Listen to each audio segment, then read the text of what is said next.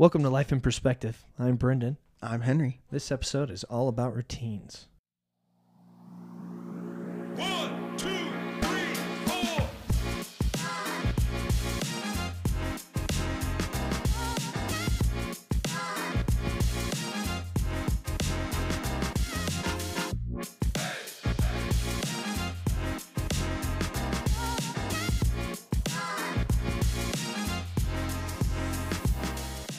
I think about routines a lot.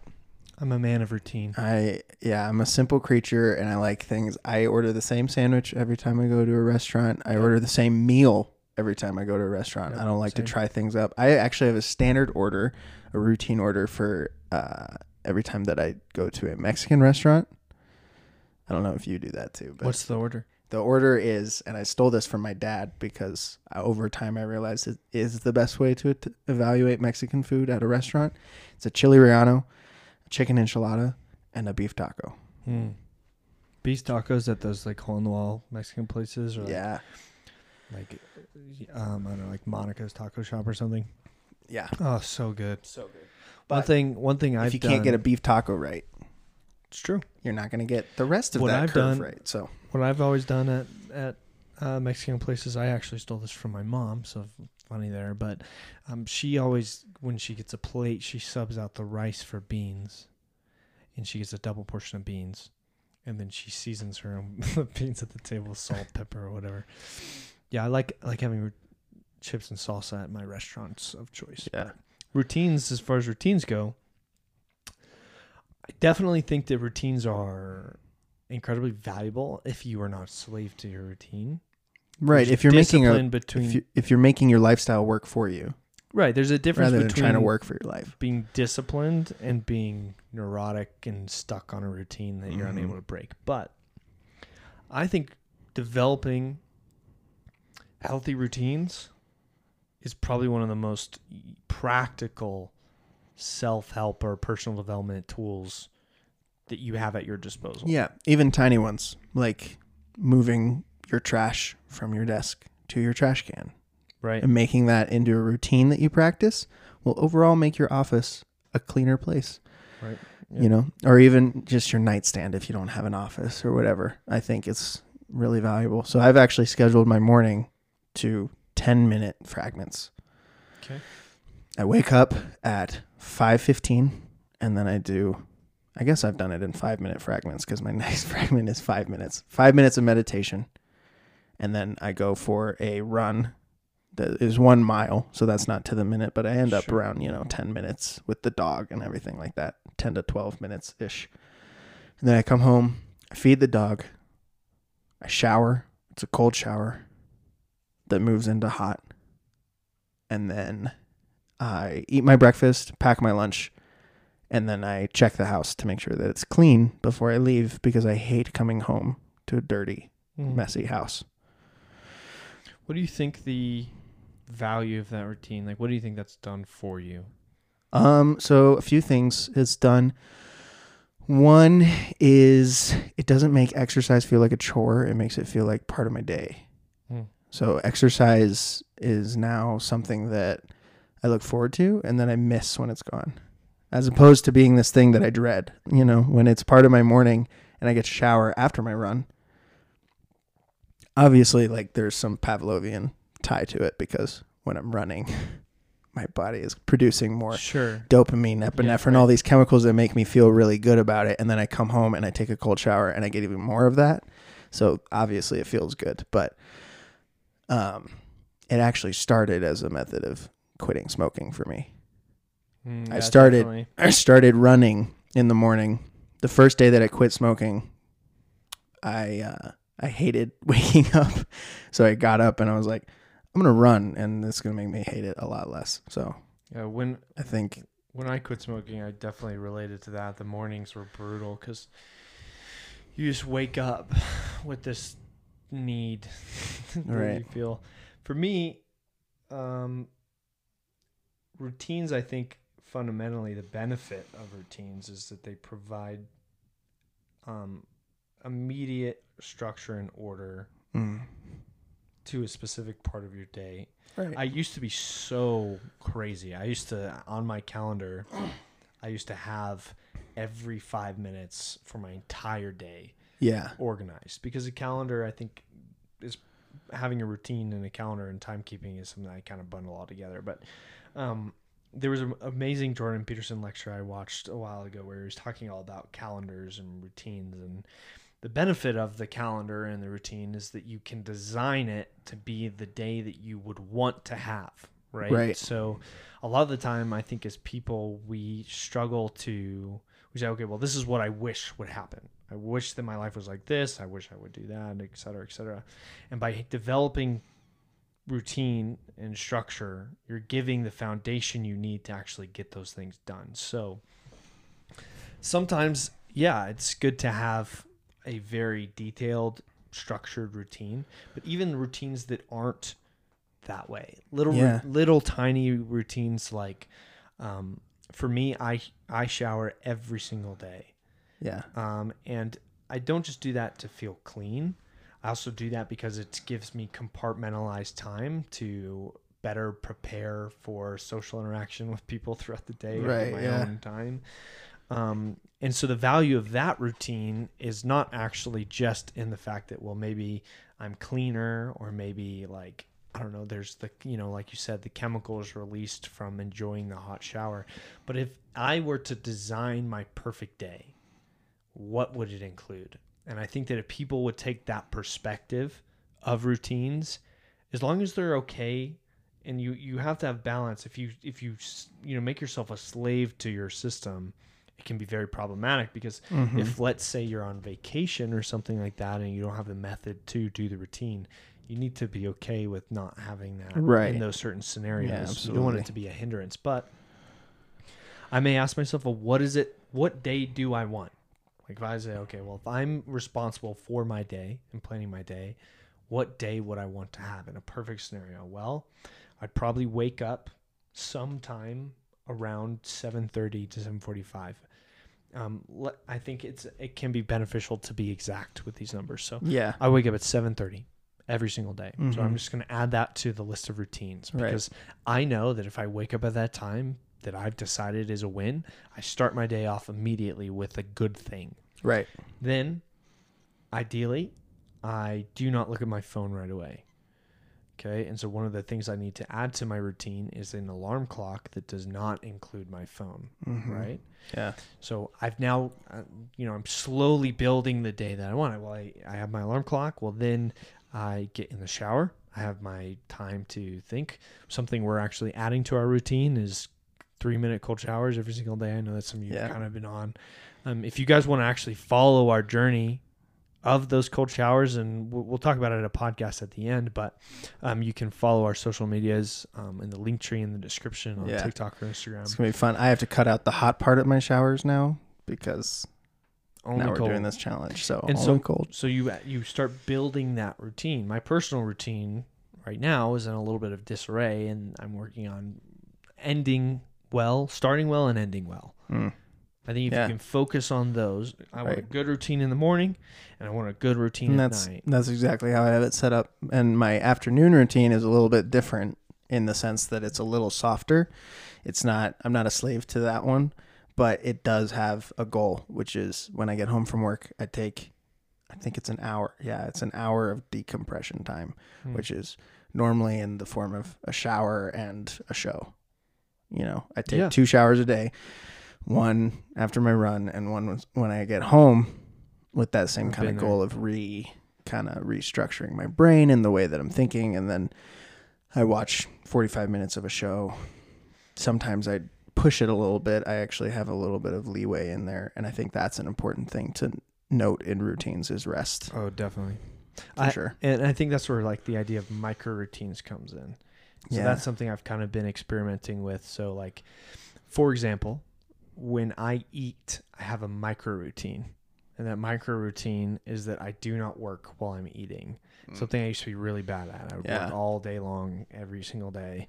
And what I've decided to do now is when I'm eating, I just take a few minutes to just be kind of in the present moment, which is difficult for me Right. um, because this doesn't feel very productive. And I just eat my food, and I'm not on my phone, and I'm not on my computer. Yeah. I'm just eating It's, food, a, and it's a very so- atomic habits kind of idea. It's so It's like this minute thing. that we live in a world now where that's abnormal. Right. Like, when was the last time you ate a meal and you weren't plugged in? Some other, even just this today, when you Mhm. and I ate lunch, we were working. We were Yeah. discussing things about the podcast, and so that's a little micro routine that I think was that concept of micro routines. When I'm in the shower, I listen to specific kinds of music, um, and then I'm trying to add in more of those enhancements. So like one of the things that I am really frustrated with myself on is I am just like everyone else in the fact that I can get way over plugged in to to screens, right? Mhm. And I'm not necessarily just talking about uh like social media. I don't have social media. I mean, Mhm. we have the business the business social media for the podcast, but I don't have like a personal Facebook that I use. I don't have a personal TikTok. I don't have Instagram on my phone. I don't have any of that stuff.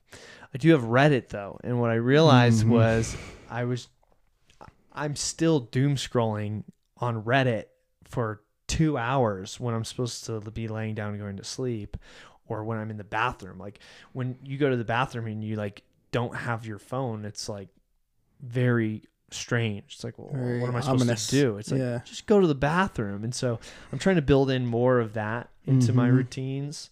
Um, one of the ways I plan on doing that is at the end of my day. Um, instead of being on my phone, I'm getting a lamp to put next to my bedside table, um, which I got rid of when in my one of my minimalist journeys of getting rid of everything. I really wish I didn't. Um, learned a lot from that, but uh, You always do. lamp and then read just like ten pages of a book Yeah. right? Because I feel like one thing that infuriates me so much is when people say, I don't have time for X. Yeah. It's not true. Gary It's- V. It's just not true. Right. Gary V says that um I'm going to butcher this. Uh Gary V says it's not that you don't have time, it's that you chose something else, right? Right. It's like you're choosing to do something else with that time and exactly. yeah. You chose to. If you ever are getting this feeling like I don't have time, right. the first thing I think you should do is look on, go onto your like, like, you know, digital well-being on your phone and just see how much time you spend on your phone. It's probably hours. And so it's Mm, it's The I think the average American screen time is above 5 hours. yeah, that is absurd. Yeah. and it's a so if you're thing. saying I don't have time to do whatever it is that you feel compelled to do, the first thing you need to do is is your routine aligned with that vision? Yeah. Well, I want to read more. Okay, well, when did you put it in your routine to read? Right. When you felt conven- it convenient to do so? Well, it's not going to happen if you do that because you have easy access to scrollable, short, dopamine flowing content on your phone. Just like this podcast, I work on average like 50 to 60 hours a week. Mhm. Okay. I spend time with my wife every single day. I have a podcast that we do together. I have tons of side. I always have a side project or a side business that I'm working on. Uh, I still have time for myself to play video games and enjoy my time. I still have time to sleep eight hours a day. And so the difference is, is that my screen time is not five hours. It's like, it's too much, but it's like Mhm. an hour. All right. So if you're if you work for 12 and you're you know 10 hours and you sleep for 8, okay? That still gives you 6 hours. Yeah. So even if you're working even if you're putting in overtime, even if you're working two jobs, you have time to read for an hour every single day. Yeah. So you have to ask, well, what's eating up that time? And what am I going to replace it with? And this is the value of routines. Yeah. And this is specifically the value of bookend routines of every day, but when I wake up, I do this. Every day when I go to sleep, I do this. Mhm. And I'm not saying you can't spend time on your phone. I I, th- I hate that we we measure productivity by how little time you spend on your phone. Yeah. I just think that if Well- you feel like there are things that are missing, Yeah. a routine is a great place to inject And- those goals. Yeah, and the metric of how long are you spending on your phone in a productive manner or an unproductive manner, you can, you know, you can view that screen time metric by app. Right. So you can, you know, that metric is a good place to start to make a routine. I had this exact problem. I was thinking, I don't have time. And then I was thinking, you know what? I do have time. I'm just not scheduling it. I'm just not making it a thing that I'm under control of. I was under the control of my time. I was not in control of my time For sure. you know and that's why i made this routine is that it puts me in the driver's seat again and makes me decide okay i'm either going to decide to decompress right now or i'm going to decide to do something else but it's a decision Right. and that power is back in my hands What are the things I think people get wrong about routines, about structures, whatever, is again going back to this concept of, I mean, are you designing it in alignment with what you find important? right Because if you put on your routine, and I see this all the time, people start with these crazy, they, they go from having no routine at all, mm-hmm. and then they come, you know, I'm the routine guy. So they come and talk to me, and they're like, hey, well, I'm starting this new routine. Here's what I'm going to do I'm going to wake up at 5 a.m. every single day. I'm going to eat a healthy breakfast that They- takes me half they go to from cook. nothing gonna- to jordan I'm peterson going to right, right, or David Goggins or someone in that space, or I'm going to um, run five miles before the sun gets up. Um, I'm going to read 50 pages of a book that I've never read before. I'm going to learn something new every day, and it's just like, what of those things do you truly care about? you care about going hard if you're saying that you care about like Well, maybe getting your maybe- life back into shape is Sure, right. but but okay. So how do you it has do to be that? deeper Well, yeah. you do it by first of first thing you have to do is actually define what you want. right Okay. Why do I want to take cold showers every single day for 30 days? I'll tell you, there's a lot of reasons. So I used to do that when I was doing 75 hard, the Andy Frisella challenge, which I encourage anybody who wants to hate their life for 75 days but come out a better person to do so. Um, look into it. It's incredible. Um, I was taking cold showers every single day. And the thing that I was getting out of it was in direct alignment with one of my values, which is self mastery. I, I want to Mhm. master myself. And what specifically about cold showers does that? Well, it forces you to make a decision in an uncomfortable scenario that you are going to choose mindfulness over discomfort. And so you are going to balance your mental in such a way that allows you to rise above the discomfort for a greater goal, which is training that discipline. right Okay. There- it might be yeah. something different for you. It might is. Be the health It's- benefits that come. there's My point is, yeah is that each of us have a specific reason why we do that, and that makes it easier to do. hmm If you don't care about the benefits or the discipline or the whatever that comes from cold showers, and you just want to tack it on for saying that you take cold showers, that's not going to be a, mo- a reason that truly motivates you to get that done. Yeah. Most likely, you'll probably break the discipline of that. yeah But maybe what you would love to do is eat breakfast every day. And you don't care. Maybe you want to eat waffles every day. You Yeah. want to eat pancakes every day. And I know it, it's it's maybe controversial to encourage eating waffles and pancakes every day, but here's the thing. The whole purpose of routines is to build the life that you want. And I think that it teaches better habits to eat pancakes every morning and be disciplined to the routine right then you're losing by the health consequences of eating pancakes every day. And so Yeah. maybe you say, okay, well, I want to eat pancakes every single day for breakfast. yeah And I'm talking loaded with butter and syrup and everything else. But I also don't want to become overweight. Perfect. Well, now I know what your routine should be. right You should wake up in the morning and you know what you should do? You should make a giant pancake breakfast yeah because it's what you want. Right Okay. But you also want to balance your health. So part of your routine should be to earn those calories. Yeah. Right? So maybe you got to burn them off some other way. right You got to go for a, uh, you know, a two mile run or whatever it's going to be. And it's not that you're going on the run because you want to go on a run. It's that you're going on a run because it supports your other goal of eating pancakes every Right. single day. absolutely And so if you design your routines not just trivially, really think about what is there's this brilliant quote by um, Petyr Baelish from Game of Thrones. Shout out to Game of Thrones. Uh, he's a terrible, terrible human being, but he does have a, a, a great quote where he says, um, like, whenever he makes a decision, he looks at the picture and asks if this decision will help to make that picture reality. Right. Um, I butchered that terribly, but I think that that is the way you should look at It's, routines. it's very similar to the quote from Atomic Habits, which is a great read. You should read it, Brendan. Yeah, I, I I know. know It's that you need to read it. it's been on my list, and everyone's what been we're talking about years. is just so in that book's space and i mean a lot of what you're saying is what he's saying but anyway the quote is every decision you make is a vote for the person you are going to be Mm, so you have definitely. to design the person you're going to be by who you're voting for and it doesn't have to be unanimous not every day is going to be a win but it should be a majority vote for sure.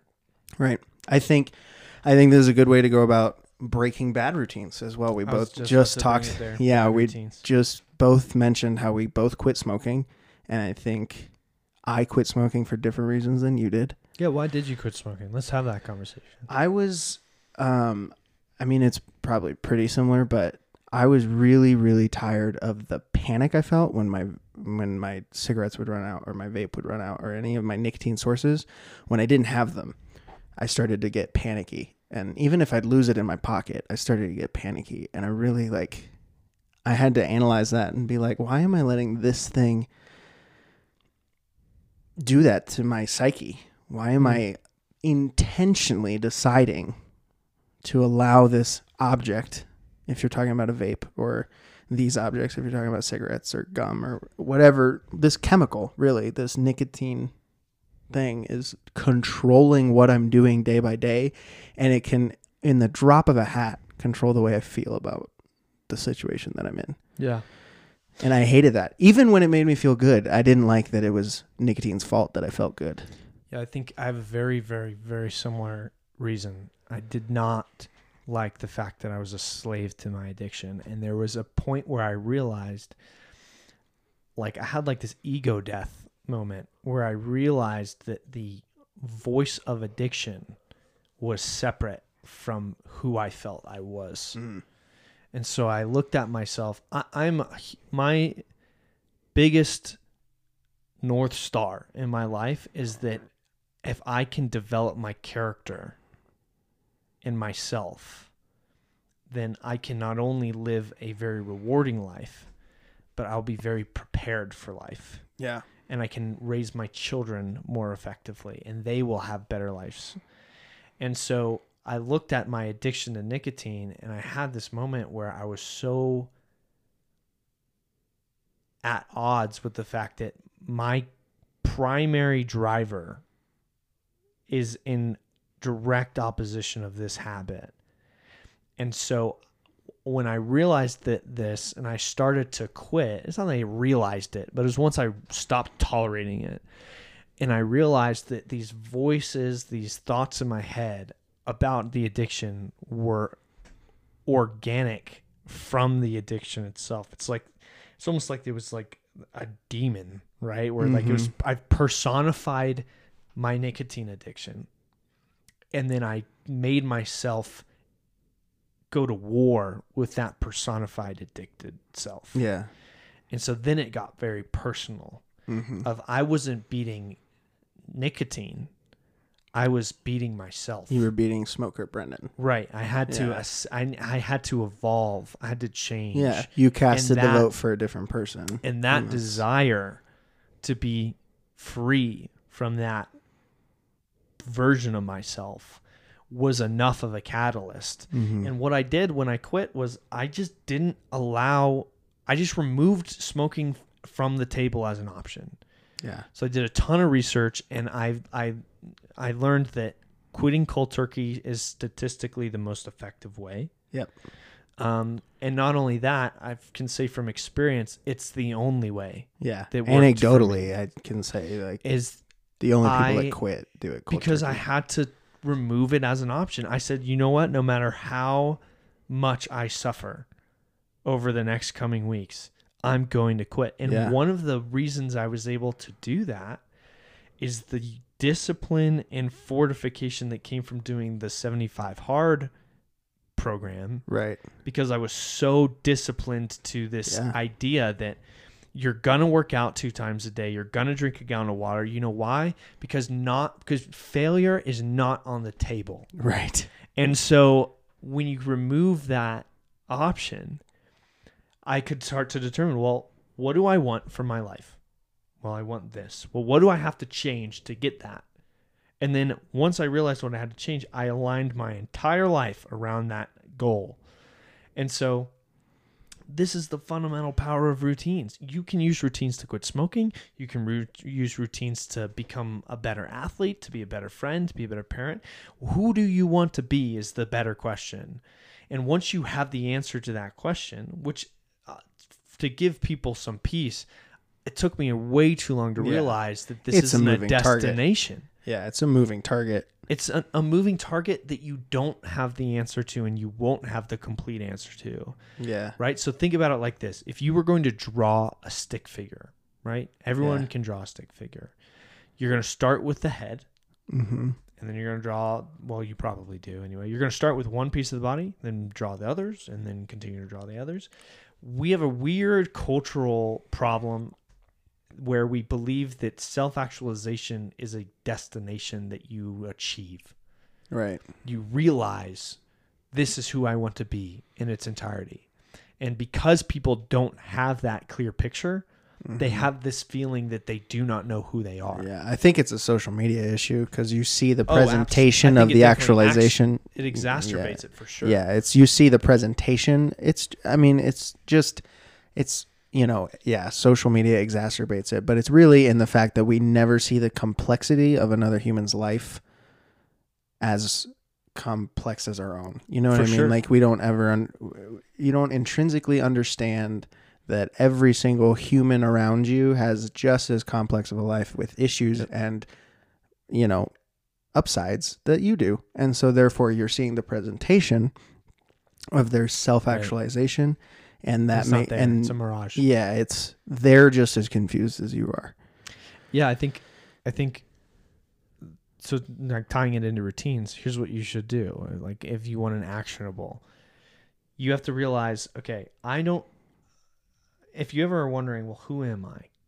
The answer is, it's. I mean, it's whoever you are currently. Mhm.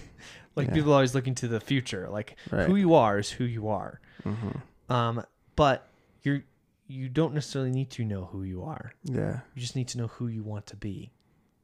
yeah That's the better question. right It's not who am I. let's uh It's who do I want to be? So then yeah. you say, okay, well, this is who I want to be.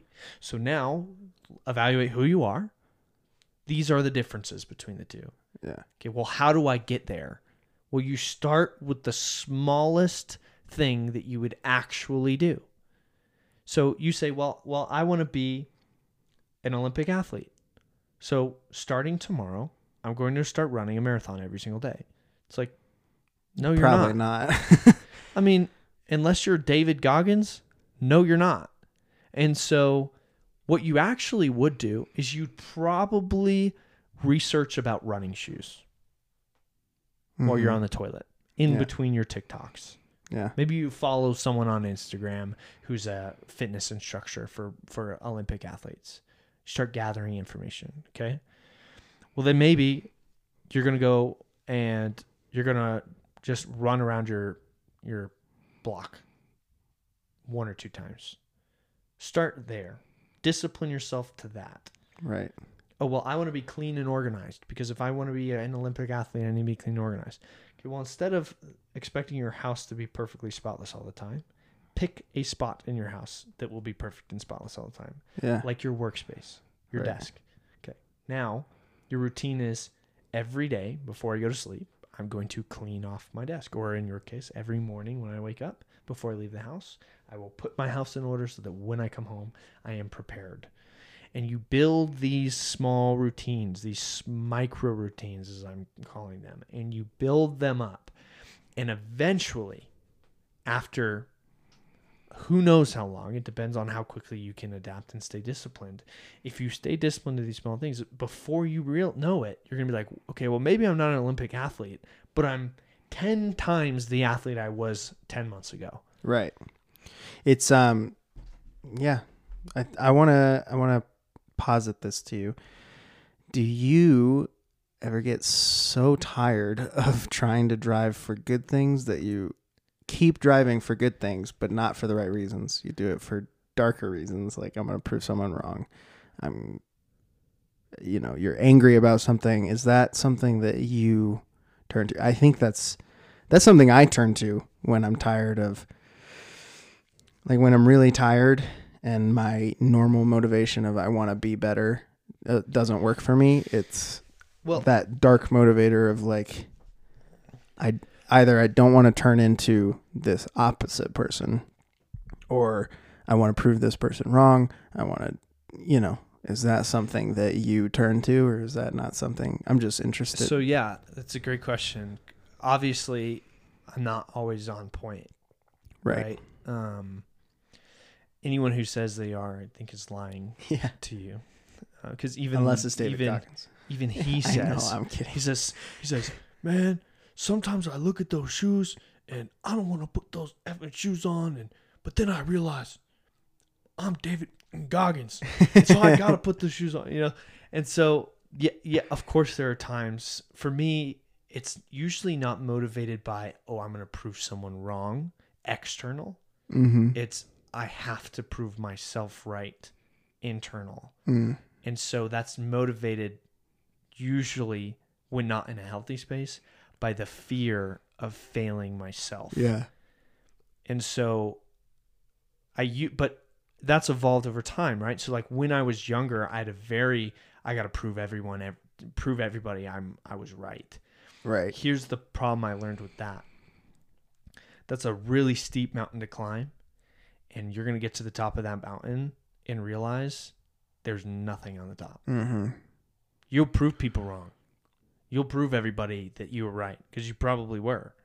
But then you'll realize there's nothing for you at the top of that. Right. And so what I've had to learn is so much of this is is determined by your reactions. Mm. Your routine is meant to give you a a proactive foundation so that you can respond better Yeah. to the unexpected. Yeah. Routines are damaging if you prepare assuming they will respond for you. Right. And so when I was younger, about your age, right? So only a few years ago, but Right. I very much thought that way. Yeah. Now I still am a work in progress and always will be, hopefully, or else I failed myself. Right. is that I will be motivated by um, the lack of the, the person who I know I am capable of being. Right. Jordan Peterson has this thing where he talks about, well, um, you shouldn't be harmless, right? You should be a monster Mm-hmm. but you should learn how to control that side of you, right? That capacity. And so I know how how terrible of a person I can be, Mm-hmm. and I use that dark motivator is the fear of becoming that person again. And it's com- super complicated because there's an ego component to that that really feels powerful in that Mhm. state, right? Yeah. Um, absolutely. where I'll get in this moment where I'm like, well, I know I'm more disciplined than the people who are talking about me or who are doubting me or who are all these things. And so I'm going to prove them not wrong. I'm going to show them that they're inferior to me. That's the real motivator there. Yeah. I'm going to show them that I'm better than them. I'm going to Yeah. show them that I am that guy or Yeah. whatever it is. right. But it won't do anything for you. Mhm. get you'll start to do that and realize even though you may be fine being alone you'll start to realize there's nothing for me here Right. and it's not the the best version of yourself refutes that arrogance the best version of yourself refuses to take to participate in that Right. because you know fundamentally and and and morally that that's that's wrong. Um, so I think my motivators have changed over the years. over time. I've given myself a lot more grace as time goes on. yeah. I think that's the thing that I did so poorly is like when I would start these routines, they were very extreme and they I was sticking to them. but I never gave myself permission to break character, if you will. Or to rest. Yeah.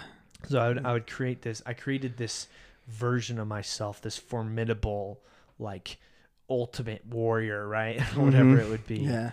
And then it made it to where like if I even thought about breaking my routine or my diet or my whatever. You rebuked yourself. I, right? Exactly. And it was like, I think that's the dangerous way you can go with these routines. oh, for sure. Is it becomes it turns into what yeah, it turns into what you were trying to avoid by making the routine, which is something that rules over your life. And not being an And authentic version yeah, of yourself. exactly. What do you think makes a good routine? I think it's the same thing that makes a good goal makes a good routine. So smart goals are often touted as the best way to make a goal. Specific, measurable, achievable, relevant, and time bound. Yeah, I think that And think those that's- are all great uh, guardrails, Mm-hmm. right? So, That's a good word. um, yeah, I think when you say, "Well, I want to wake up earlier," Yeah. well, no, you need to be specific. What do you actually mean by earlier? Yeah. What time are you talking what about? What time? Um, and the va- why? I'll tell you why. The value is well, there's a biological value of waking up at the same time every single day. Right. Your Um, cortisol pulse happens at the same time every day, which allows you to Exactly. And move so, through the day effectively. but not only that, it's about honoring your agreement that you made to yourself. And if you give yourself a range that's too wide, maybe it's a small range, 7, 15, 7.30, whatever, that's still specific. But if you say, well, I'm going to wake up early. Well, right. if you didn't define that for yourself, you're lying to yourself. Yeah. And so you're starting your day not waking up early, you're starting your day lying to yourself. Yeah. That's going to be a problem. That's not achieve. Measurable, right? Maybe you say, well, I'm going to do this Monday through Friday. And as long as I hit it 90% of the time, I call that a win, Yeah. right? Or let's use 80. So it's, you know, divisible by five. So Yeah. as long as I wake up at between this time and this time, Monday through Right. Thursday, we're good. Yeah. um, or let's say you're doing a um, the benefit of being measurable is like let's say you want to run a mile every single day a great great goal if somebody wants to do it it'll change your life measuring the time that you run that mile in and then being able to see the progress that routine has developed you in is a good Yeah. motivator so having something measurable can be really help uh, beneficial Right. um so yeah SMA what's the A. A A is uh, achievable. yeah and this goes back to the whole idea of like You're not going to run a marathon. you're going to run a marathon. You could run half a mile today. but you could run half a mile. Yeah. And the benefit of that is you can uh, you can adjust, you can reevaluate, Right. check back in in a month and see Yeah. where you're at. Maybe you maybe you're not pushing yourself enough. Maybe you should do a, uh, for go from half a mile to a mile, maybe three quarters of a mile. Whatever you think is realistic, Right. it should make you uncomfortable, but it should not be impossible. Yeah. And you said realistic. Realistic is realistic or relevant is the R. Realistic is like I'm not going to be an astronaut. Me, probably. You know what I mean? I I'm- would replace realistic with um is it realistic towards your vision? Like is Right, it is yeah, it like- relevant? That's Relevant yeah, is the better relevant. I think relevant Like- is the better word. I don't want to be an astronaut, so, So setting a goal towards that end doesn't do anything for me. right, exactly. So if you want to start a podcast, Yeah, right? Um what would a good goal be? Not running a mile every single day. Maybe I mean there's carryover, but like yeah, maybe your better idea should be well, we're going to record a podcast every single week. Not Right. 10, that's the routine. Yeah, That's unrealistic. I we will not make the time to make that happen. right. I will not say we don't have time because I refuse Yeah. to say that phrase. Yeah, But we have chosen other uses of our time. Relevant and realistic and achievable is one episode a week right. for now. Yeah, and then time bound is every week. Yeah, every week. Right. We are going to do this for a year and reevaluate. yeah. We're going to do it for six months and then reevaluate. Yeah, Um, and then one thing that needs to be on there, it wouldn't it wouldn't make Makes sense with for goals. acronym, but f- forgiveness, man. yeah.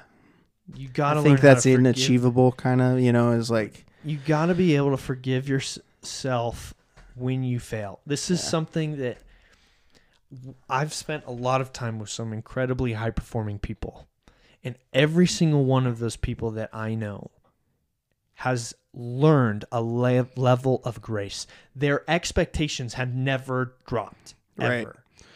But they understand that they are not always going to meet their ridiculously high expectations Yeah, for themselves. Absolutely.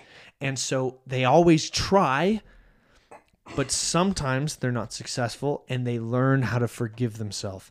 Forgiveness requires change. Right. That would be my one caveat Yeah. is that if you're going to forgive yourself for maybe dropping the ball, Yeah. you need to have some sort of actionable, smart plan that goes into place to to get you back on track. Right. I have a I have a rule of when I'm making something. So when I'm writing, you know, a blog post, if I'm editing a podcast episode, um, if I'm when I was writing my book, when I'm anything that I'm kind of making or creating, um, it's the seventy percent rule, and it's make it seventy percent of perfect because you're never going to achieve perfect, and seventy percent is good enough to move on. Yeah. And it's that Gitmo. Gitmo thing is yeah. that's a great thing by what's his name? Craig Groeschel. Craig Rochelle. Yeah. I think that's great. It pretty much encapsulates that rule as well, but 70% is still really good. And so if you're hitting your routine 70% of the time, you are still becoming a better person and then it 70% even of goes- the week and therefore you'll move forward. And you can add the one percent rule onto that as well. So it's Yeah. like you did seventy percent this week, do seventy one percent next week. Right.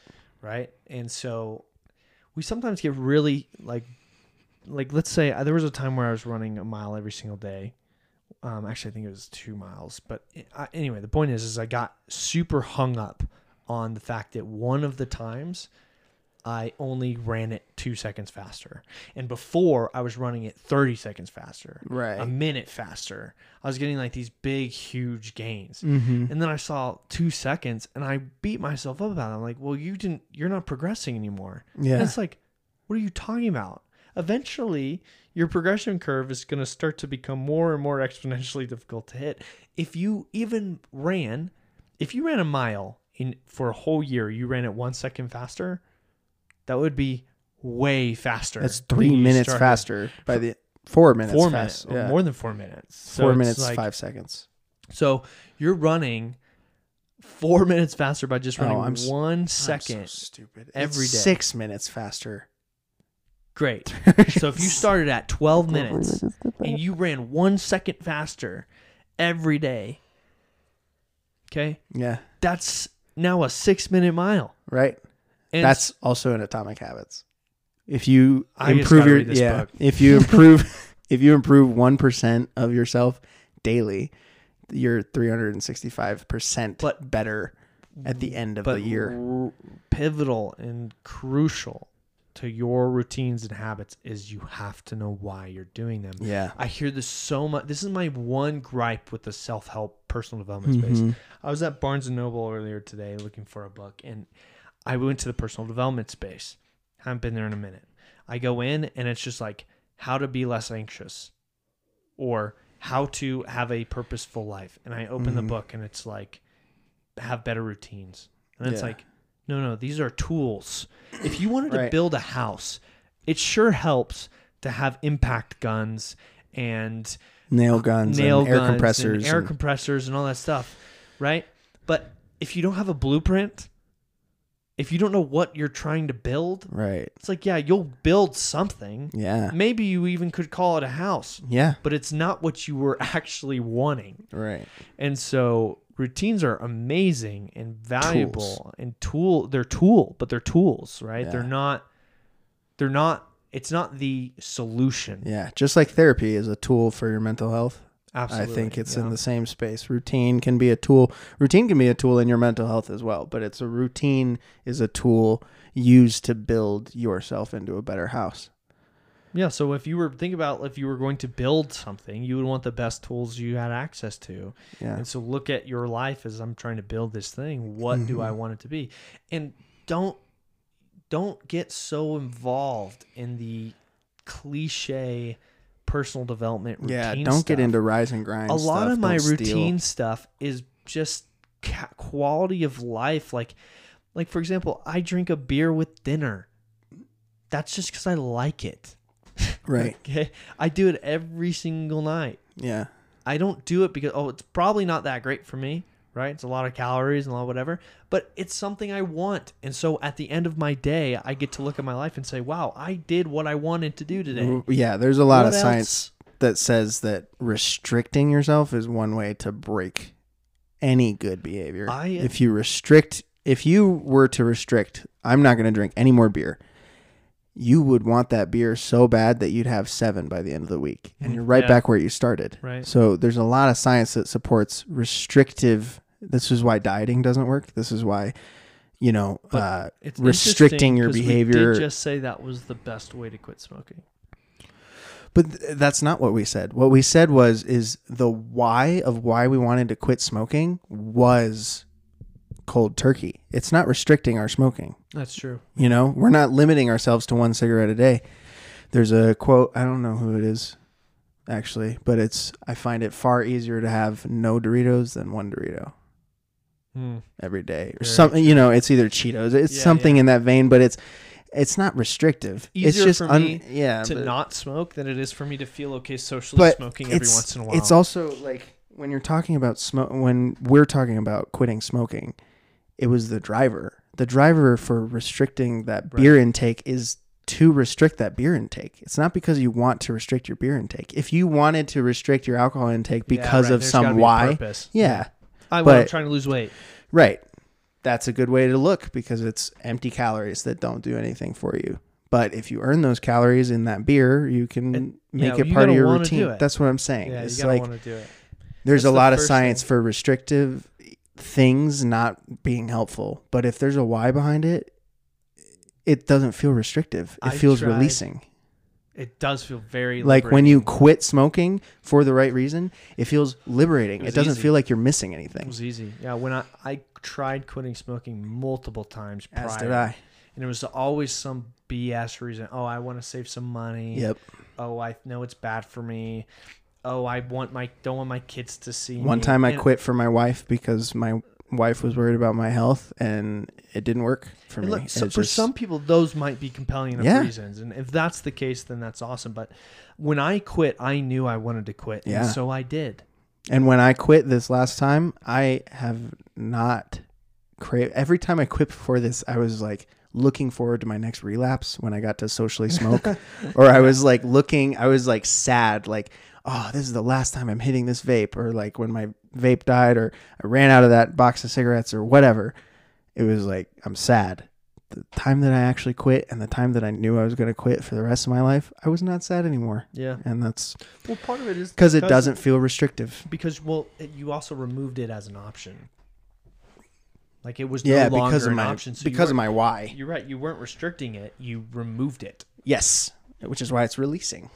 You know um, but there's also some i've heard some alternative opinions to that there's this guy i guess he's helped more people quit smoking than anybody else like as a coach right Mm. and he tells you to keep a pack of cigarettes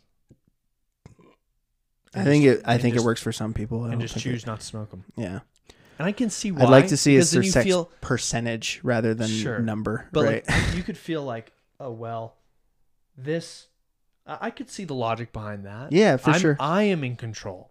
I know I'm some. I choosing know not to someone smoke. that intentionally keeps a pack in their glove box because then it's a choice. Oh, it's smoke them. Yeah, I would. I I, wouldn't be able to stop myself. But that's I. That's why I want to say like I want to see that coach's percentage because I would guarantee that like people like you and me are failing out of that class. I will say, if you can stick to your routines and your habits long enough to see change, you won't see it right away. But keeping in this smoking space, um, I ended up going on this amazing business trip to Atlanta um, with work, and I'm so grateful that I had the opportunity. It was really, really amazing because it one, it showed me that the corporate life is something I definitely do not want. Um, but it was also amazing and the number one thing that made it so amazing was that i was sitting through these because there was a lot of talks and we were there to part of some you know council and so it was a lot of talking and lectures and being Right. part of these things and going but we did a lot of team building stuff too and what i loved was i didn't have to think about when am i going to get a smoke Yeah. when I was in the plane, I didn't have to worry about it. When I was driving to the airport while I was Oh. in the car with my boss, didn't have to worry about smoking or dealing with the withdrawal and then rushing to the bathroom to smoke. And then I know it's illegal to vape on a plane. I've done it. I've and done so it it's as well. like, and so it's like It's it's awful to fly. we're when you- constantly con- can't pay attention to what I'm there paying attention to because I'm so busy thinking about when am I going to get a smoke again and like that started with a very small change to the routine that I was doing which was Mhm. in the morning well I'm no longer smoking I have 5 more minutes what do I want to do well, yeah. I'm going to replace it with something productive. And then I'm going to start to slowly see. And ev- it didn't feel like I was going to be able to go as long as I've gone without smoking in Right. years, right? Where before it was just like you didn't see this small change because every day was hard. But every day was hard until it wasn't. And it happened gradually. And now all of a sudden, I haven't smoked in years and I'm never going back. I've, I, there are times where like even today when we walked into the building, it was like that lady was smoking a cigarette, and I was like, man, that smells amazing. Oh, But sorry to anyone who's quit smoking, you probably under know you probably fe- are feeling it with us. Um, but uh, you know, I learned that it's kind of like um, when I was in therapy and we were talking about quitting smoking. We we treated it like a divorce. Hmm. It was the same methods we that's used pretty interesting. where it was like I can acknowledge I loved this thing because I did, Yeah. And it helped me in a lot of ways, Yeah. and I don't have to deny that that helped me, even if it created a problem and solved itself to keep the feedback loop going. Whatever, it's not important. Right. It did something positive in my life. And there was a time in my life when life was terrible for me. I was in a, you know, neglectful situation. I didn't have a support system, and the only thing that I had was that I had like this old friend which was Philip Morris in the Marlboro cigarette company and Right. Yeah. And so it's like I can thank thank you for that time. That's But really this is an abusive relationship that I cannot be part of. Yeah, that's And- really interesting. I've heard, I've heard certain like mental illnesses described as that way, but never cigarettes. It's it really worked because it gave me permission to forgive myself. yeah, It gave me permission to to move on. to notice the importance that it's it had on your life. It's okay You're not that I person. liked it. Right. I'm allowed to like it Yeah, and understand that it's not something that I'm allowed to be part of. My life. yeah, that's really interesting. I really like that. So audit your life in that Yeah. way. Look at your current routine and say, "Hey, is there something I love that I can't have anymore that needs to go, or is there something that I love that I'm not making time for and make time for it?" I think our last three episodes have all ended with kind of this idea that we should we've ended on the idea that you need to be aligning your lifestyle with what you value. There's you know, when we're talking about in this world, I believe yeah, more than that. when we're talking about finding meaning, when in the happiness, we're talking about uh, what what it means to believe in God and what it means to believe in anything, and then routines, which I think are the building blocks towards those higher topics of What's interesting is religion Like, this was where my old coaching business idea came from of live for alignment. The idea is Mm. that you should align your values and your actions together. And my goal at that time was to help people align those things together, which yeah, I think this podcast will hopefully do as well. So I get to that that Yeah. gives me a ton of yeah. purpose. You found the there. space again. Yeah, I found the space again without forcing it. And part Yeah. of the way that happened is through these little routines that were in aligned with my values, and Yeah. then things just start to come together on their own. Yeah, I think that you know you'll see a lot of dividends along the road. It doesn't feel. It's like, it's like when you watch your dog gain a lot of weight. You don't necessarily realize until you look at It's pictures from two years ago. Yeah. yeah, and then you realize, man, that dog is fat now. Or like, You'll see that in routines. yeah, or like retirement, right? Like maybe just hundred dollars a month, right? Start next year, early next year, and then Yeah. who knows? Thirty years later, you're gonna be a millionaire. right. you know and so it's like you have to invest in those small changes and then over time you will see the results dividends is a great way to put it I think that's great. And I think we hit our um, closing statements on that absolutely part. So uh just a reminder, as if, as we said at the beginning of this podcast, we will be doing a 30 day challenge where we'll be taking three minute cold showers every single day. Um, follow along with us. We'll be posting little daily uh, vlogs on on the social medias on on how we do that. You can find that in the Linktree below. Um, and then here in a month or two, we'll we'll rehash it here at the podcast. So we welcome you back for that. Um, and we'll see you guys next week. Peace. One,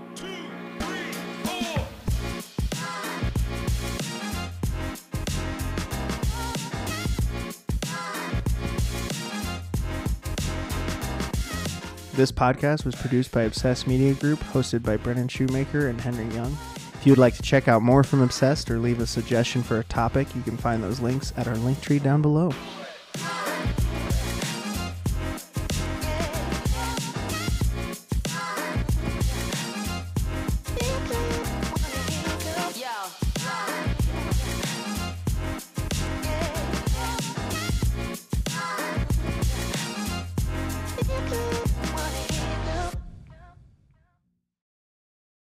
Just felt like we knew Like a podcast.